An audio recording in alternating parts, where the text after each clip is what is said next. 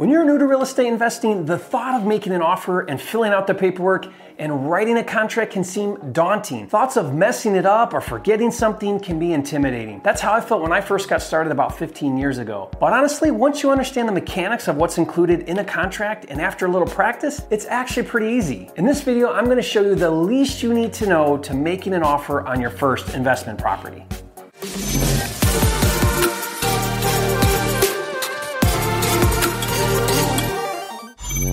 Hi, it's Jerry Norton, and in this video, I want to help you feel confident when making offers on investment properties. First of all, a few things that you need to know before we dive into the mechanics and what's included in an offer. Number one, making offers is the lifeblood to your real estate investing business. The more offers you make, the more deals you'll get, and the more money you'll make. Making offers needs to become second nature. You need to be able to do it in your sleep. Watch this video where I show how to make 100 offers in a month in a fraction of the time. Number two, real estate is governed state state by state. That means each state is going to have their own rules and their own nuances when it comes to the legality of a contract. It's your job to learn those nuances in the state where you are investing in real estate and always seek competent legal advice when buying and selling real estate. What I'll share with you on this video are the general concepts that apply everywhere. Now, before we get into it, it's important that you stay to the end of this video because I'm going to share with you a tip for choosing the best contract to use for writing your offers. And if you want to make more money in less time investing in real estate so you can live your dream life, subscribe to my YouTube channel and be sure to click the bell icon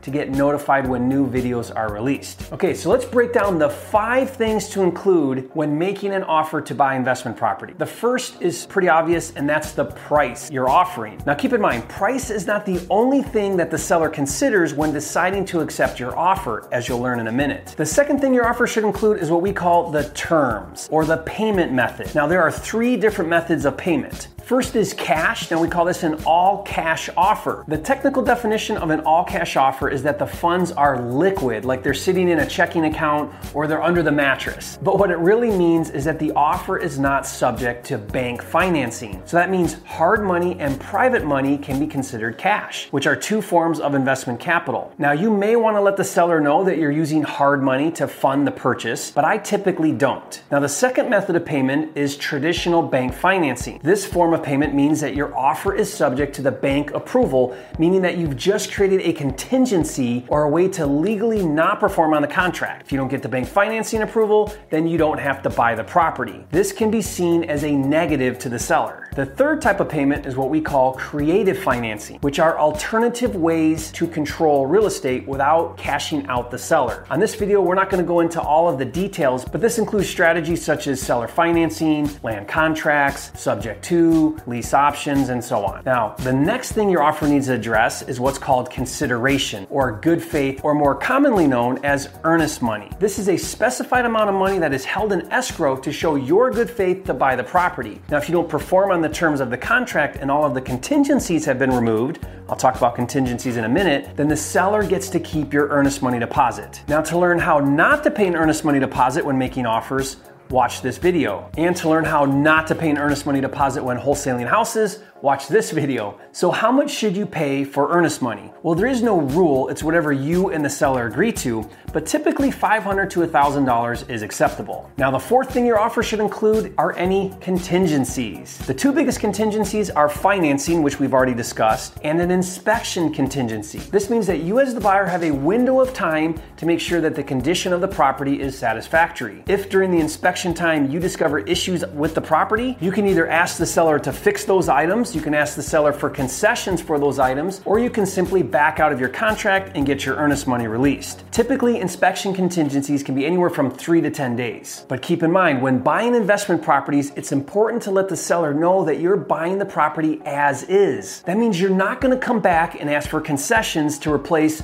you know, carpet and paint. The inspection should be for big ticket items like structural or roof or things like that. And there could be other inspections like termite or pool, etc. Now, number five is the closing, meaning what date are you agreeing to close on the sale of the property? Typically, closings are 30 days, but can happen anywhere from 24 hours to past 30 days. But you want to make sure that you spell out in your contract when you're going to close. Like I said earlier, if you don't close on the agreed date and all other contingencies have been removed, you could forfeit your earnest money deposit. Now, those are the top five things that you need in your contract. There are some secondary things as well to consider, such as the seller acceptance deadline. This is how long the seller has to accept your offer, how closing costs are paid. You know, every state has generally accepted rules as to who pays the different costs between the buyer and the seller, such as title insurance, home warranties, prorations, etc. Keep in mind, all closing costs are negotiable, so it's whatever you and the seller agree on. Also, I'm assuming that you're requesting clear title and a warranty deed to ensure you're buying a property that doesn't have any title issues or outstanding liens on it. And of course, make sure to fill out any state required disclosures such as seller disclosure or lead paint disclosure. Now, I'm glad you stayed to the end of this video. Here's a tip on which contract to use. First of all,